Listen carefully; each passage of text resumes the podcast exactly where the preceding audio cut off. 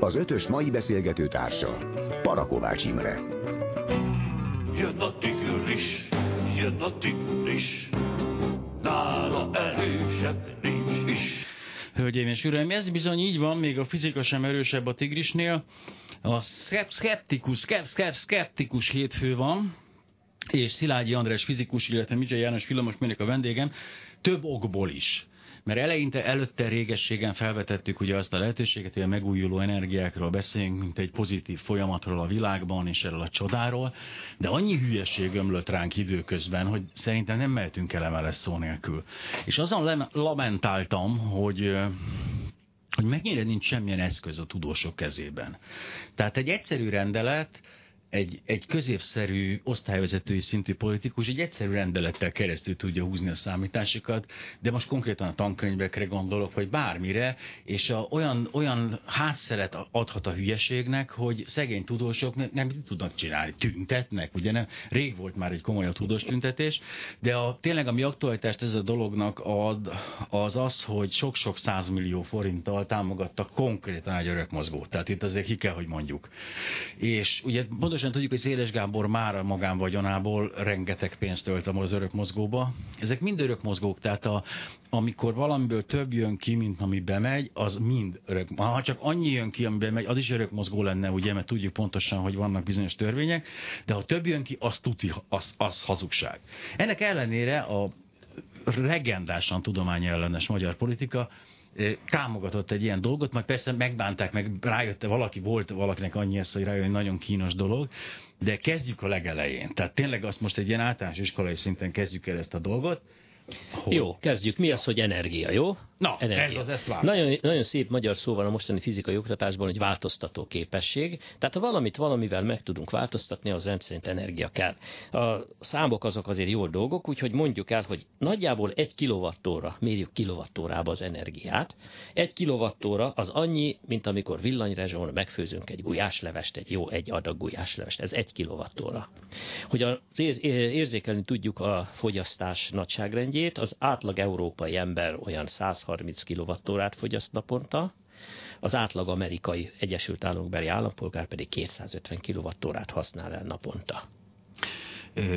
közbevetés, zárójel, kizökkenés, Tour de France rajongó vagyok, az országúti kerékpár nagy kedvelője, és most már vadban adják meg a kerékpárosok teljesítményét, ez megvan? Megvan. Tehát ki van írva, hogy ott teker, teker egy izé, ez, ez oké, okay, ebben még nincs semmi voodoo, azt mondjuk, hogy ez teljesen rendben van. teljesítmény, igen.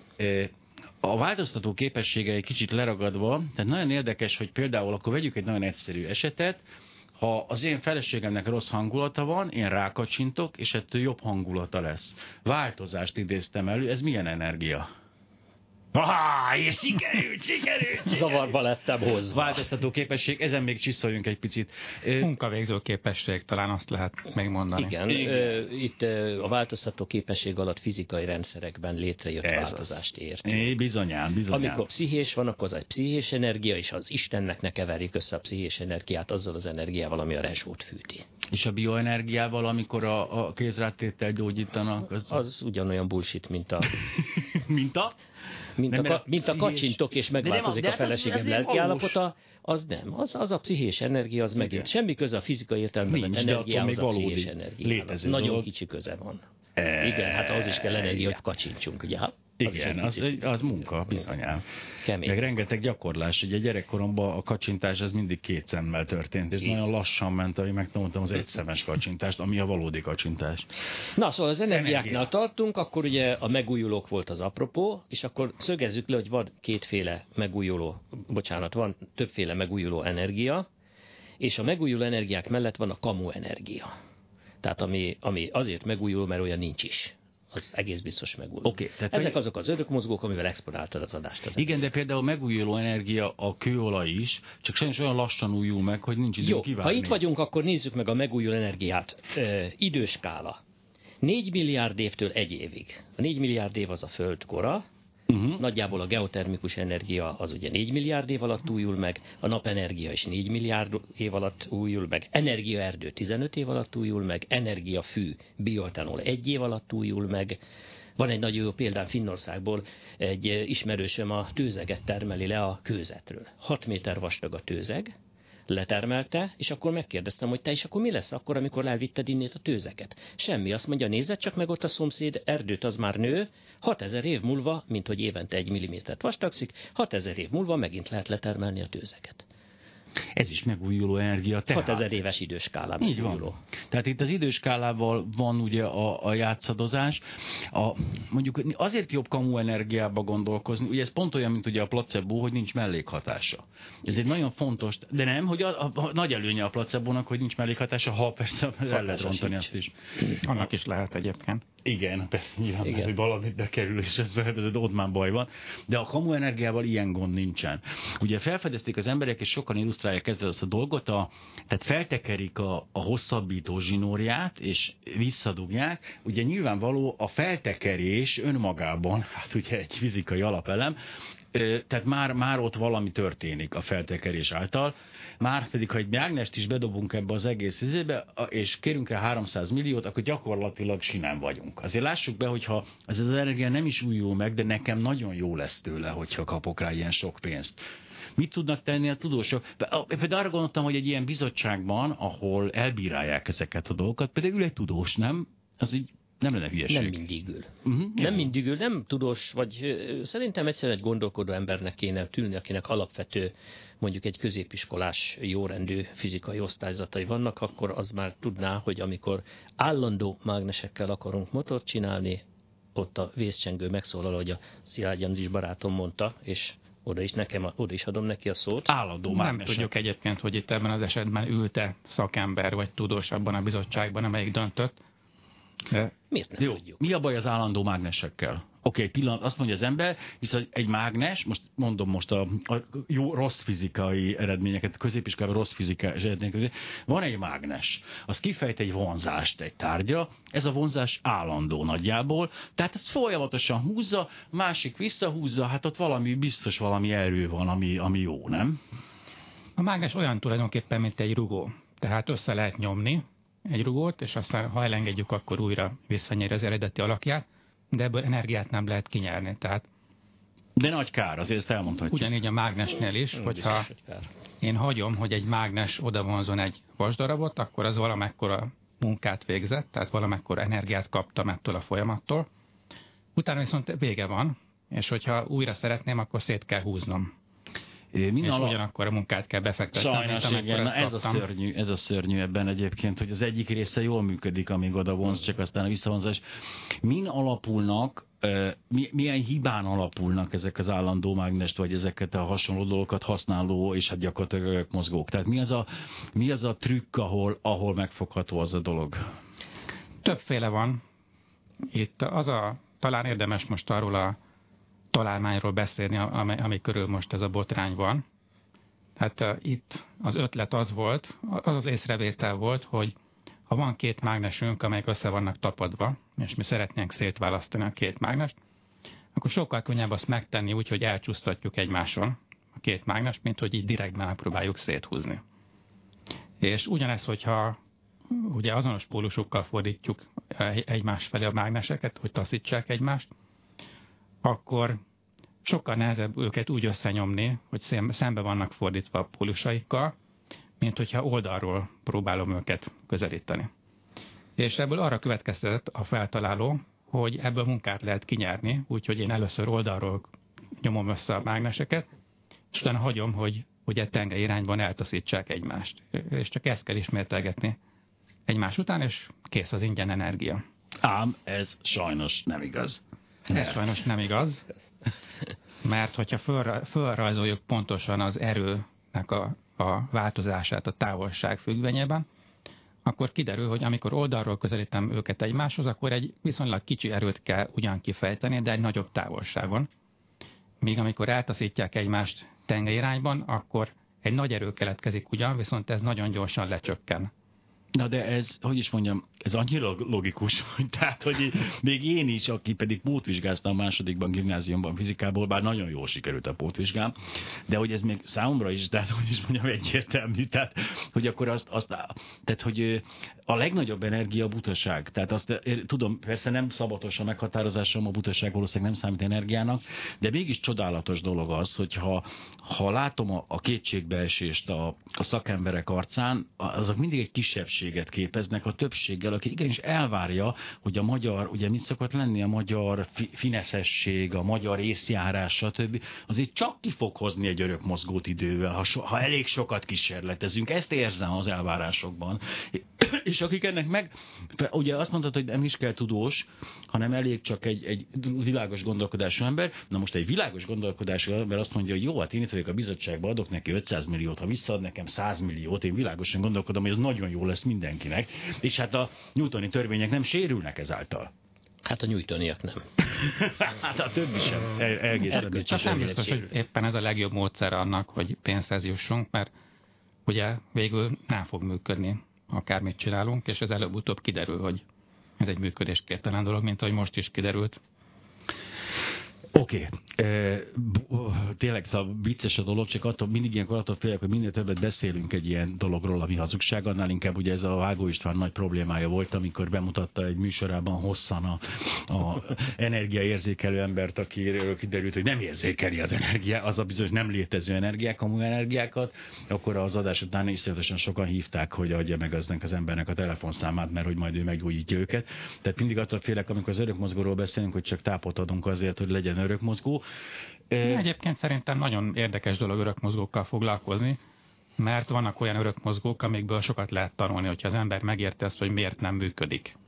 Egyébként Ez valóban. fizikai, nagyon tanulságos dolog. Nagypapám, tanulni nagypapám ő gépész ö, ö, érdeklődésű, gépész nyitottságú ember volt, aki nyugdíjas évei alatt török mozgókat fabrikált a konyhaasztalon. Én imádtam, mert nagyon jó, ezek, ő ezeket a csapódó örök mozgó, forgó és csapódó örök mozgókat csinálta, ahol ugye az vagy bizonyos, hogy átcsapódik valami, ami átlendítés, ugye, és csodálatos szerkezetek voltak, fantasztikus, jó, jó volt látni ezt gyermekként bár akkor is már édesanyám figyelmeztetett, hogy aki elkezd hosszan örök mozgókat gyártani, az nem valószínű, hogy egészséges lélekkel fogja befejezni a földi pályafutását. Hát sőt, hogy... volt, aki öngyilkos is lett sajnos. Borzasztó az egyébként, hogy rettenetes érzés volt lehet egy az. bulgár hogy... fizikus, akit Stefan Marinovnak hívtak, ő foglalkozott évtizedeken keresztül örök mozgókkal és ilyen ingyen energiagépekkel, és végül sikerült magának bebizonyítania, hogy az elmélete hibás volt, és nem működhet az, amit elképzelt, és öngyilkos lett sajnos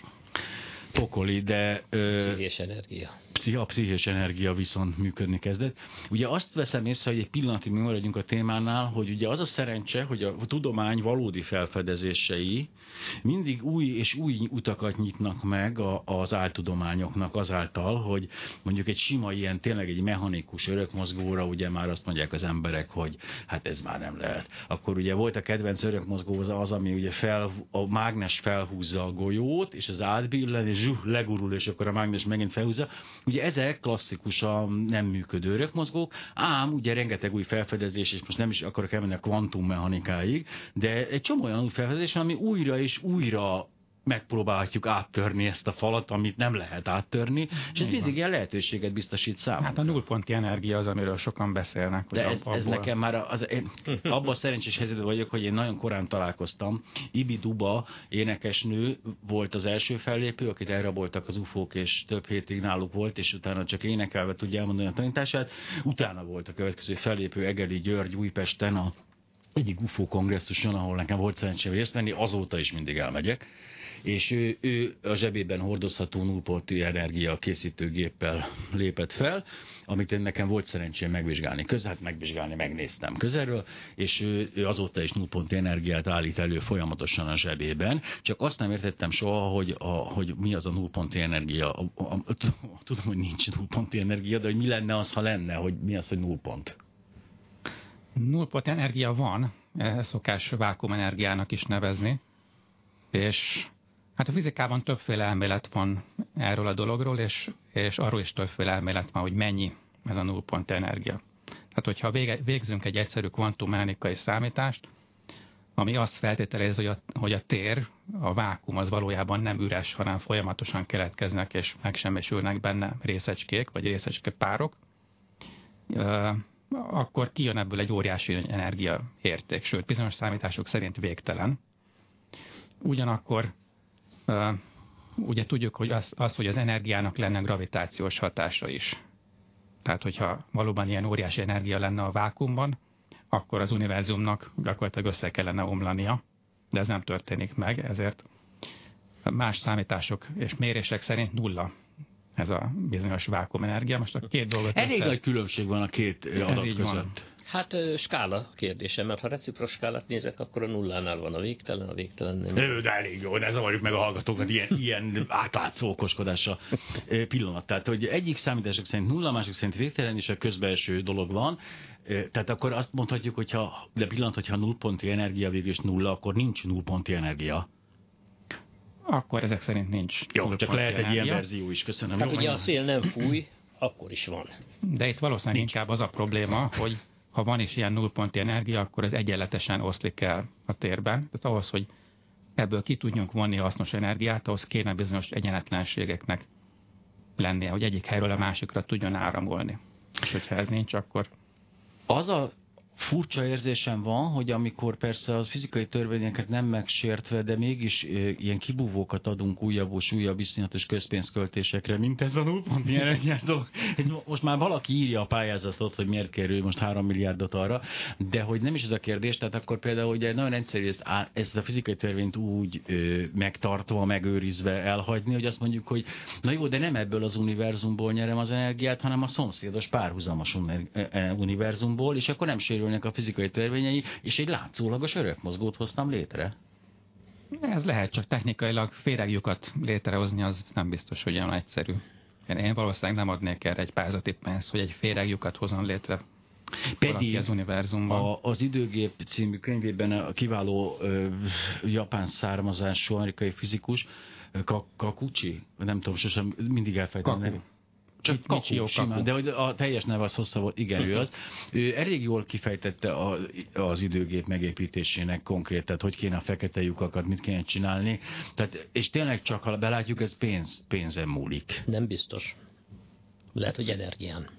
De a pénz az elég könnyen átalakítható energiává. Mondjuk, hogy nagyobb energia kellene egy ö, ilyen féregjük létrehozásához, mint amit a másik univerzumból ki lehet nyerni, akkor megint ott vagyunk, ahol a parcokat. Bevonunk még egy univerzumot. No. hát Én nem hiszek, hogy vannak ilyen párzomok, hogy vannak ilyen párzomos univerzumok.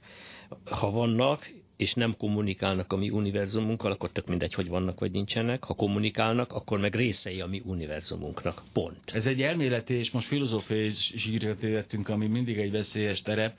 Tehát igen, része az univerzumunknak, ha éppen csak egy féregükön keresztül kommunikálunk vele. Igen. Akkor kezdve része. Jó, hát akkor meg azt mondom, hogy nem izé, ingyen energia van, csak találtam egy olyan nagy energiaforrást, aminek a másik vége egy komplet univerzum. Ó, hát én találtam egy nagy energiaforrás, itt van 150 millió kilométerrel odébb, és 8 perc alatt minden foton ideér. Kiváló. És most vagyunk a megújuló, térjünk vissza, egy kicsit, tudom, hogy nagyon szórakoztató az a rész, amikor semmi értelme nincs, amiről beszélgettünk, de most jön az a rész, amikor van valami pici értelme, mert a megújuló energiaforrások azok rettenesen fontosak, és működnek. Tehát most volt tegnapi hír, hogy te, Németország teljes energia szükségletét most ezen a nyáron ugye 35%-át már ezekből merítette. Itt most ugye ez le van csökkentve, amivel tudjuk, hogy minden energia megújuló, csak ugye a, a rövid távon megújuló, tehát a szél, a nap, és nagyjából ugye ezekből jött össze. Hát tulajdonképpen ugye a szél meg a víz energia az ugye a napenergia, és a hullámzás energiája is a napenergia, már a tengeri hullámzás energiája, minden tulajdonképpen a napenergia. Azt hiszem, hogy az árapály az egy gravitációs dolog, tehát ar- arra nehéz ráfogni, hogy a nap energiája lenne, de abba is beleszól a nap, mert a napvonzása, a hordonzása is beleszól, tehát igazándiból mindennek a, minden energiának a nap a forrása.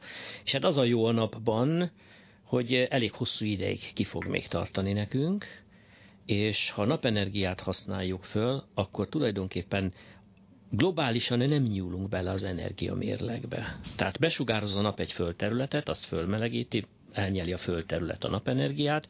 Ha mi oda napelemeket teszünk, és a napelem nyeli el az energiát, azzal meghajtjuk az autóinkat, akkor a végén ugyanannyi energia jött a földre, csak közben az autónk is ment. Egyetlen egy veszély van, hogy az a terület, amitől elvettük a napenergiát egy napelem beiktatásával, az a terület nem melegedett fel, és ezáltal lehetnek Igen, de egy másik terület fölmelegedett, amikor elfékeztük azt az energiát az autóba, a fékpofákba. Nem meg az szabadna belenyúlni az úr munkájába fékezéssel. E, Hát akkor minden ember legyen azonnal öngyilkosítjuk ki az emberiséget a földről, akkor egészen biztos nem nyúlunk bele senkinek se a terveibe. Tehát a, igen, tehát a napenergia az teljesen logikusnak tűnik, és ezért én például arra gondoltam, hogy a, a civilizált országok, vagy a nem civilizáltak is minden erejükkel azon lesznek, ugye mert itt mindig a tároláson múlik a, a, a, a szerintem a történet. Ugye azt az emberek úgy szembesülnek vele leginkább a tárolás problémájával, hogy mikor merül le a telefonom. Ugye ez egy állandó kérdés. Ki, most már egy napig kibírja a telefon, most már két napig. Na ez az a változás, ami meg fogja változtatni a civilizációnkat. A telefon, ami nem merül le egy évig, vagy az az autó, ami ugye másik, ahol érezhetjük ezt, hogy ez most már egy töltéssel elmegy 300 kilométert, a következő 500 kilométert. Látjuk, hogy itt, itt iszonyatosan borzasztó nagy fejlesztések zajlanak, és ez egy fantasztikus dolog egyébként. Én teljesen tudatosan azt javaslom, én néha taxival közlekedem, és én most nagyon tudatosan azt a taxivállalatot választom most már mindig, ahol elektromos autók mennek. Ennek a változásnak be kell következnie, ezek, ezek fantasztikus forradalmi változások lesznek, de... Ha. Ha, Ha azt az elektromos áramot, amivel az elektromos taxit hajtjuk, azt nem szén elégetésével nyerjük. De egyelőre... de ez egy átmeneti kor. Ez egy átmeneti kor, túllépünk rajta, mint minden egyében az emberiség előbb-utóbb meg. Az, az elektromos autó mellett a hidrogénnel hajtottnak is van jövője. Hogyne, hogyne. ez Pillanat közben belenyúlok egy kicsit a rendszerbe, mert az energia az olyan, hogy itt Igen. az energia akkor megy jó, ha közel van. A hidrogénnel hajtott autó, a, a, volt egy csodálatos dokumentumfilm, a Vízüzemi Moszkvics volt a cím ennek. A 70-es években a helyi moszkvatéri hippiket kérdezgették, mi van, és ott beszólt ez a Szombati Bálint nevű egyik akkori hippi, a később aztán nekem a haverom lett, és ismerem személyesen, és ő azt mondta, hogy hát Magyarországon ez, ez egy ilyen borzasztó dolog, a 70-es évekről beszélünk, nem történhet semmi, csak a feltalálja itt a KGST, a vízüzemi Moszkvicsot, és akkor esetleg kimászunk ebből a gazdasági gödörből. Miközben ez nem is olyan hülyeség, hisz a hidrogén alapú autó, az tulajdonképpen a vízüzemi Moszkvics. Mondjunk néhány szót a hidrogén alapú, igen, tudom, hogy nem az, de oké, ilyenkor a szakember így ilyen kicsit ilyen reggel egyszerűsítek. Hogy, hogy működik a hidrogénhajtás? A hidrogénhajtás hidrogén elégetésével működik, amiben az a hogy, hogy, hogy, ez vízzé ég el, tehát ez nem okoz semmilyen szennyezést. A probléma az, hogy hogyan tároljuk ezt a hidrogént, amit égetni kell. Most nyilván az nem biztos, hogy jó megoldás, hogyha ott helyben állítjuk elő a hidrogént az autóban, hiszen ahhoz megint csak energia kell, Mert ugye vízből tudnánk mert legjobban vízből előállítani. tudnánk előállítani, úgyhogy ott vagyunk, ahol a Bár, part szakad. ha a kipufogócseven kijövő elégetett hidrogénből keletkező vizet visszaforgatnánk a rendszerbe, majd ezt lebontanánk újra hidrogénre, akkor oxigént termelne az autónk, és örökmozgó lenne. Nem lenne az? Nem, nem, energia szempontból nem lenne az. Jó, persze. Azért itt bele, belevágok ebbe a hidrogén üzemű autó, az ö, nagyon környezetbarát dologba. Hidrogén elég magas hőmérsékleten ég el, kell hozzá oxigén a levegőből, de hát a levegőben van egy kis nitrogén is, szóval a hidrogén üzemű autó bizony széndiokszidot nem bocsát ki, de nitrogénoxidokat igen. Szóval szennyezi a környezetet ő is. Erre vigyázni kell. Hát ezért kell vízbe. Én inkább arra gondolnék, hogy ha már hidrogénünk van, akkor azt el lehet égetni, bocsánat, oxidálni alacsony hőmérsékleten ilyen platina katalizátor és villamos áramot lehet csinálni belőle, na és akkor az igazán környezetbarát, mert az nem ad ki nitrogénoxidokat. De én azt hiszem, hogy inkább a, a villamos hajtású autó egy jó akkumulátorra lesz a jövőjé. A hidrogén termelni egyébként a fölösleges villamos energiából nem tűnik buta ötletnek, mert mindenféle egyéb célokra föl lehet használni. Tehát egyfajta energiatárolás. A elektromos energia például vízbontására tökéletes. Tökéletes, így van, és akkor sokkal a fölösleges elektromos energiával mindig vizet bontunk, azt de a hidrogént eltesszük a hol lenne fölösleges vi- villamos energia? Hát ez egy óriási nagy probléma, globálisan óriási nagy probléma, a megújulóknak az egyik problémája, hogy ha időnként nagyon erősen fúj a szél, és egyszerre nagyon-nagyon erősen süt a nap, akkor olyan sok energia termelődik a rendszerbe, hogy nem tudnak vele mit csinálni. Ilyenkor negatív az ára, tehát nekem kell fizetni azért, hogy hogy Na, ha nekem kell fizetni, az pénzt kapok azért, hogy nem, akkor kapok fogyasztok. pénzt, amikor pozitív a- az ára. Na szóval az a dolog lényege, hogy a megújuló energiáknak van egy ilyen kicsi baja, hogy a napenergiának is, meg a szélnek is, hogy nem az szerint termelődik, ahogy mi nekünk éppen kell hanem bizony el kell raktározni, ahogy mondtad, és időnként, hogyha túl sok termelődik, akkor mit csináljunk vele? Ugye szerencsésebb országokban óriási geometriai szintkülönbség vannak, vannak, ugye a Ausztriában. Vízben tárolják Így ezt. van, fölnyomják a hegy tetejére a vizet. Nálunk egy darab ilyen hegy van a prédikálószék, ami erre alkalmas lenne, de nem, nem, nem igazán jó természetvédelmi okokból ez a dolog, ugye. Na most a hidrogén az egy jó ötlet lehet energiát tárolni a fölös villamos energiából, amikor fölös Visszafogunk. Visszafogunk erre térni Szilágyi András fizikussal, Mizsai János villamosmérnökkel, a Skeptikus Társaság hétfőjén a hírek után. Eh, addig gondolkozzanak el azon, hogy van-e felesleges villamos energiájuk, és adják ide nekem, mert nekem állandóan nagy a villanyszámlám, hogy azért ott elférne. Én azt gondoltam, hogy a pincébe tárolom, mint annak idején a szenet, ezt csak át kéne alakítani arra, hogy villamos energiát is lehessen hasogatni, de most jöjjenek a hírek, aztán utána egy pici zene, és jövünk. Uzsai János, elnézést, rövid szolgálati közlemények. Kedves para, minden kutya fajtiszta, csak van, amelyik nem fajtatiszta. Ezt állandóan elrontom. Igen, fajtatiszta, fajtiszta. Igen, oké, elnézést kérek. Jobban fogok figyelni magamra. A László Katalin jegyzi meg, hogy Zizi már három hete eltűnt, és állandóan keresik. Jó, hát itt is kerestük most. Budenc utca, figyelj. Azt is megemlítik nekünk egy kedves. Ja, igen, van egy viccem. Na, papa, papa, miből vannak a felhők? Hát főleg Linux szerverekből. Zárójel, ez volt a vicc. Csak hogy a hang- hangos kacajra reagáljanak. És a fizikus viccet már elmondtam, de most végre olyan könyvbe vagyok, hogy értő fülekre találok. A kedvenc sorozatom fizikus vicce az volt, hogy Heisenberget megállítják a rendőrök gyors- gyorshajtásért, azt mondják, hello, hello, Heisenberg úr, tudta, hogy 120 km per órával ment? Úristen, akkor hol vagyok? És értik, értik, jó? Ezt szeretem, ezért jó fizikusoknak fizikus vicceket mesélni. Na de, azt mondtad, hogy többféle örökmozgó nincs. Például első három harmadfokú örökmozgó, ez mit, mit akar? Első fajú. Fajú, másod- bocsánat, fajú fajú, és- fajú, fajú tiszta. Igen. Ezt tulajdonképpen annak alapján sorszámozták, hogy a termodinamikának melyik föltételét sérti az adott örökmozgó. Tehát az első fajú örökmozgó az az első föltételt sérti, ami, amit leegyszerűsítve mondhatunk úgy is, hogy ez az energia megmaradás tétele, vagy azt kimondó törvény, pontosabban, hogy azt mondja ki, hogy, hogy a, a, a belső energia változás, az a munkavégzés és a hőnek az összege, de ezt úgy is lefordíthatjuk, hogy nem lehet olyan periódikusan működő gépet készíteni, ez lenne az első fajú örökmozgó, amely munkát végez külső energiabevitel nélkül. Tehát tulajdonképpen ez a találmány, amiről beszéltünk az első fél órában, ez egy első fajú örökmozgó lenne. Most a másodfajú örökmozgó az a termodinamika második föltételét sérti, ami ugye az entrópia növekedésének a tétele, illetve van többféle formája, de így is meg lehet fogalmazni. És ez, ez, hogyha ezt sértenénk, akkor egy olyan örökmozgót tudnánk készíteni, amely egy hőtartálynak az energiatartalmát át tudná alakítani munkává, anélkül, hogy egyéb változás következzen be. Ez már egy kicsit bonyolultabb dolog, ilyet sem, le, ilyet sem lehet készíteni. És végül van a harmadfajú örökmozgó, ami már egy kicsit kahutojás, mert ez nem a harmadik föltételnek a Ó, pedig úgy sértése vártam. csak gondolták, hogy legyen egy harmadik. Ez pedig az, amikor ö, van valami, ami mozog surlódás nélkül, és azért a mozgás a végtelenség fönn maradhat. Ez például ugye a Voyager űrszonda.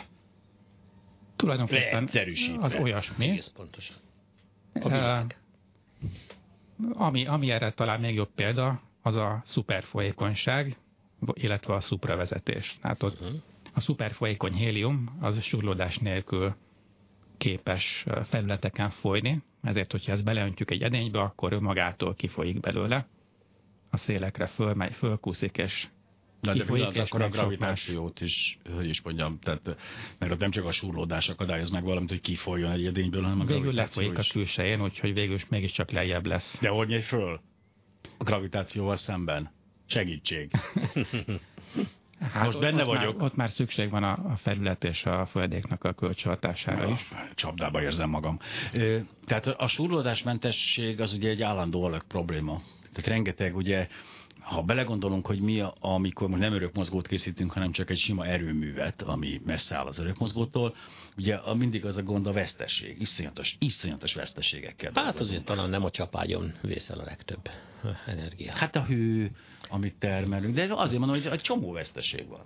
Azért ne, ne húzzuk le a surlódás, surlódás nélkül semmi nem működne. Nem lehetne rögzíteni dolgokat, és Én nem akarom hőt, hőt se lehet termelni. És járni sem tudnánk. Járni sem, nem szóval mindenféle sehova. probléma lépne fel.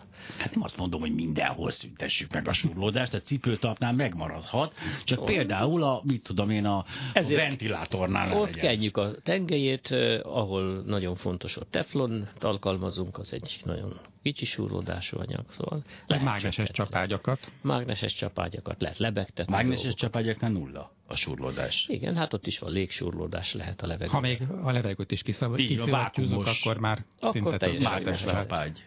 Akkor nem is kell szuper folyékony Jó, de örökmozgó nem lesz ezektől a dolgoktól. Nem, most nem, most csak Csak gondoltam. a hatásfok javul. A hatásfok javítására koncentrálunk, hisz ugye ez az egyetlen logikus lépés, amit a tudomány támogatni tud. És a szupravezető is ilyen, tehát a, a, hogyha egy szupravezető gyűrűben elindítunk egy áramot, akkor az ott örökké fog folyni. Így van, tehát áram a semmiből, ahogy Egeli György írta az ő klasszikus de hát el kell cikkében. indítanunk, ugye volt egy kulcs szó, elindítunk. Így van, áramot. de nem az, hogy energia semmiből. Amikor elindított, befektetsz egy energiát, az ott örökké folyik körbe-körbe, ha leállítod, akkor vissza tudod nyerni ezt az energiát. Azt értem, hogy ha befektettél. rákapcsolok egy villanykörtét, már bajba Mondom, vagyok. akkor ha leállítod, akkor leáll az Nem állítom le, csak De rákapcsolok egy rákapcsol a villanykörtét, ha a villanykörte fölizzik, akkor onnét kezdve egyre fogy az energia. Igen.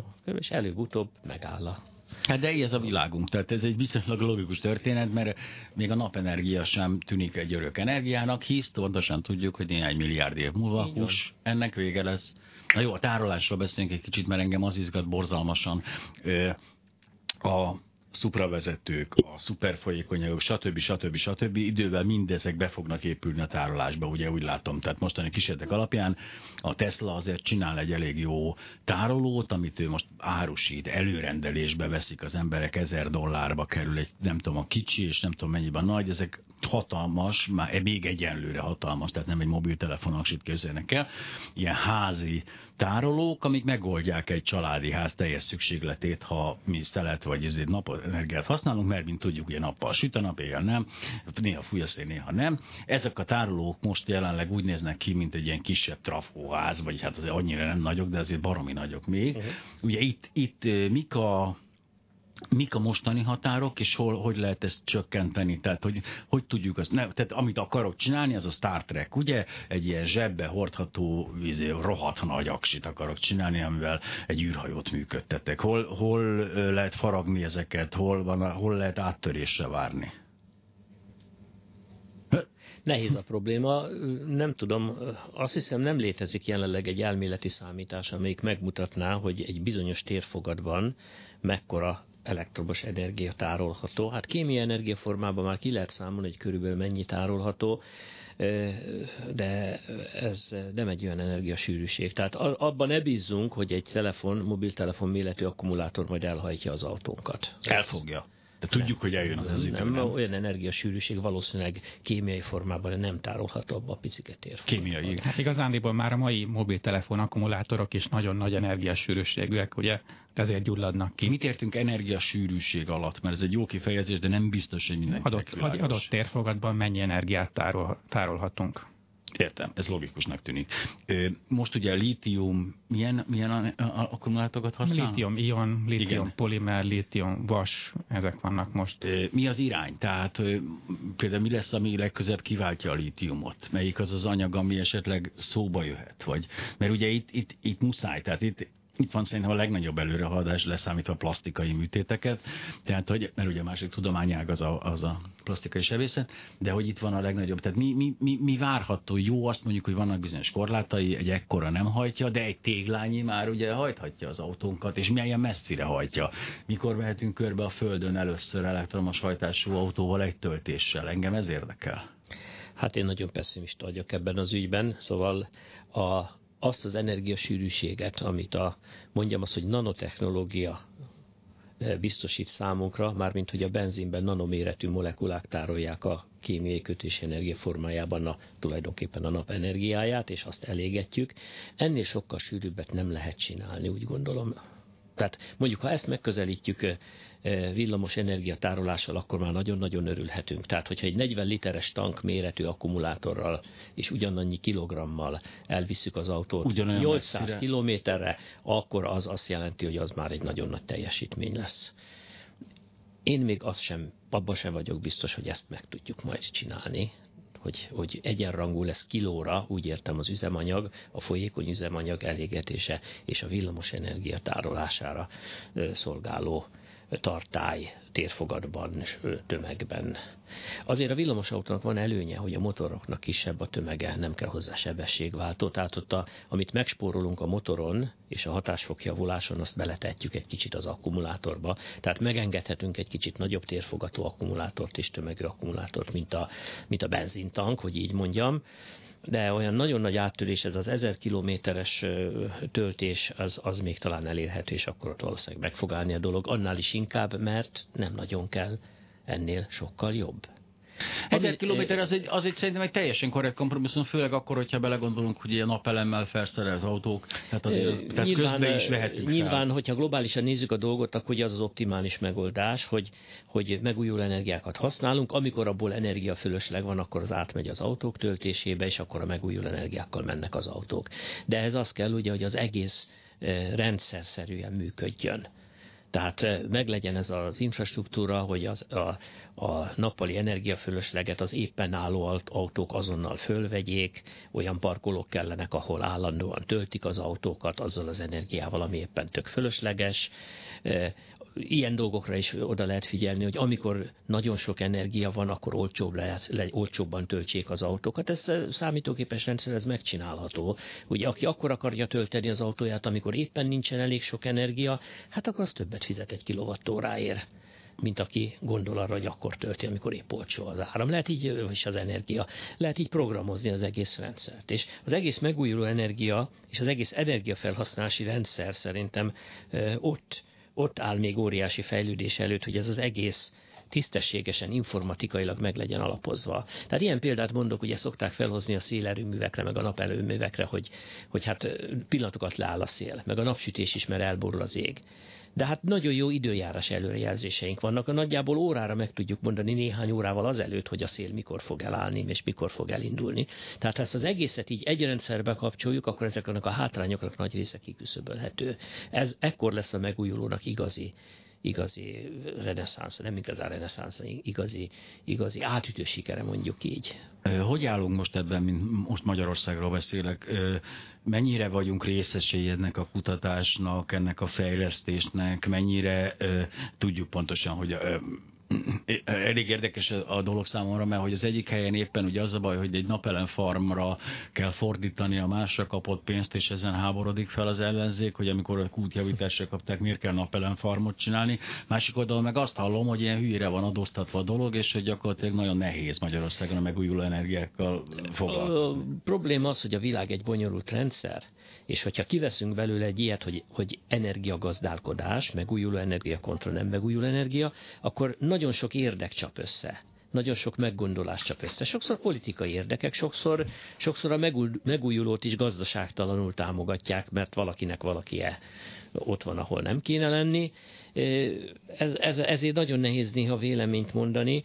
Én csak a, a globális tendenciát mondom, hogy ha az ember élve akar maradni ezen a bolygón, akkor kizárólag a napenergia az igazán megújuló, az igazán optimális, és abba az irányba kell menni. A mostani napelemeink, ugye itt megint csak a tárolás problémája merül fel, ugye, hogy egy minél kisebb felületen szeretnénk begyűjteni minél több energiát. Itt nem merül fel ilyen egyértelműen az energiasűrűség kérdés, de azért valamilyen formában hatással van rá. Itt mik a, nem, nem tudom, hogy működik egy napelem igazából, tehát teljesen hülye vagyok hozzá, azt tudom, hogy rásüt a nap, és ebből valahogy elektromos energia lesz, de az, ami, ami konkrétan a napelem, amit kiteszünk a napnak, az a, annak a hatásfok azért növelhető erőteljesen még. Hát nem sokat növelhető már. Az se. Nem, 22% körül vannak azok a commerce jó minőségű napelemek, amiket túl 98 drágán százalék az előállítani. még messze van. E, nagyon-nagyon drágán lehet csinálni űrtechnikai alkalmazásokra, ahol a felület nagyon lényeges, 30-40 százalékos hatásfokút. Ha még koncentráljuk is a napenergiát, egy nagy parabolok tükrekkel összegyűjtjük, akkor az attól még mehet föl egy kicsit a hatásfok, de elvi korlátai vannak a hatásfok növelésének a Ó, elvi fizikai korlátai vannak, amiket tehát egyszerűen nem 50 lehet áthágni. fölé ez a dolog soha nem fog menni. Minél magasabb hatásfokot akarunk csinálni, annál aránytalanabb sok pénzt bele kell fetszölni. Föl lehet menni 75%-ra is, de technológiai nehézségek vannak, és nagyon-nagyon-nagyon-nagyon-nagyon drága kezd el lenni. A dolog nem éri meg.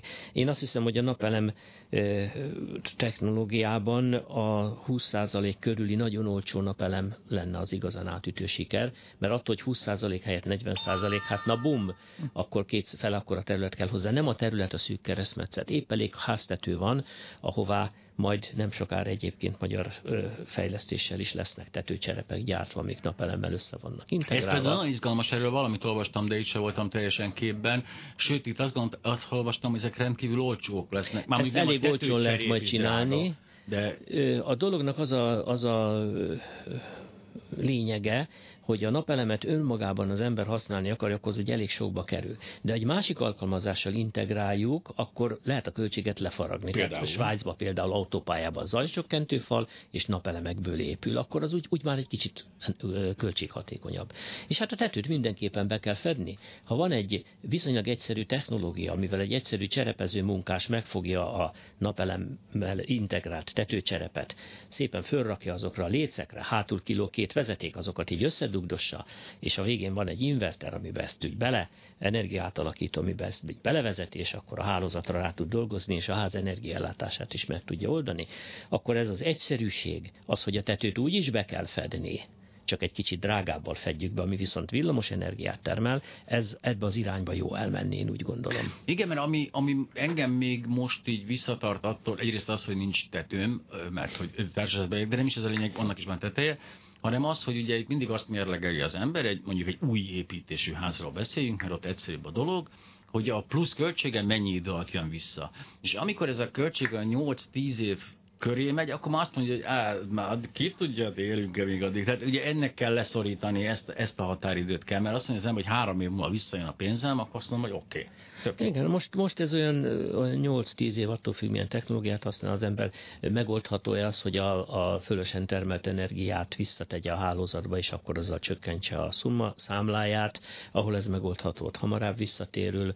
10-10-15 év lehet ez, de hát nagyon sokan gondolkoznak ezekben a dolgokban, mert hogyha egy nagyon korszerű, nagyon modern családi házat tekintünk mondjuk egy 55 millió forintos építési költséggel, akkor abból 4 millió igazán rámehet egy ilyen Hát energiatermelő rendszer, és elég is rá. Amivel aztán hosszú távon megoldja saját energiatermelését, és egy olyan 8-10 év múlva visszajön a 4 milliója, ugye egy olyan befektetésen. Jó, hát az a kamatnál még ez is jobb, és utána meg elkezd termelni. Utána már profit van. Egy kedves ismerősöm plusz még azt is megcsinálta egy ilyen építkezés során, hogy ilyen geotermikus energiát hasznosított hűtésre, olyan volt, szerencsére jó volt a terület, ugye ez mondjuk a budai hegyekben viszonylag nehezebb dolog, de hogy ott, Hűtésre? Hogy? Hűtésre? Vagy? Hűtés, hűtésre. Én hát hallottam. Ja, nem, nem, elnézést. Azt is lehet, annak idején leengedtük a kútba a dinnyét. Na tessék, az például a geotermikus energiának. nem, nem egészen, az, a, az, nem, az igen, a tél hidegének egy kis konzerválása Oké, volt. okay, de hogy ez erre van valami? Nem tudom, azt mondja, hogy azért nem volt olcsó, tehát az kemény dolog volt, ilyen 30 méterre vitték le ezeket a nem tudom Én hol. nem vagyok benne biztos, hogy igen, geotermikus energia, valószínűleg hőszivattyút épített. Biztos. A hőszivattyúnak van egy nagyon érdekes vonatkozása, hogy, hogy a nem igazán hozzáértő azt mondja, hogy de hát íme meg van cáfolva az energia megmaradás törvénye, mert néhány kilowatt befektetéssel, mondjuk 2-3 kilowattos villamos energia befektetéssel 10, 10 kilowatt körüli fűtőteljesítményt lehet elérni, ugye? De nincsen semmi trükk az egészben, arról van szó, hogy hűtjük odalen 30-40 méterrel a talajrétegeket, hűtjük, és az onnét elvont hőt visszük be a szobába. Ennek még az az előnye is megvan, hogyha fordítva kapcsolja be az ember, akkor a szobát hűti, és melegíti azt, ami odalent van. Hmm. Úgyhogy ez is működő, de erről kevesebbet hallunk. Hőszivattyú, de szokták ezt csinálni, hőszivattyús hűtés, Azt hiszem az első ilyen nagyméretű hőszivattyús fűtés a Genfben a Nemzetek Palotája volt, olvastam az általános iskola vagy középiskolai fizikakönyvben, hogy a Genfi tónak a négy fokos vizével fűtik a Nemzetek Palotáját bent 22 fokosra. Ugye ez a klasszikus hisz, hogy hány fok van Jean, 16 fok, odakint 4, hát akkor nyisd ki az ablakot, hogy bejöjjön még a 4, hogy ide bent 20 fok legyen. És működik. És működik, energiabefektetés kell hozzá természetesen, de kevesebb villamos energiával lehet nagyobb fűtő teljesítményt elérni.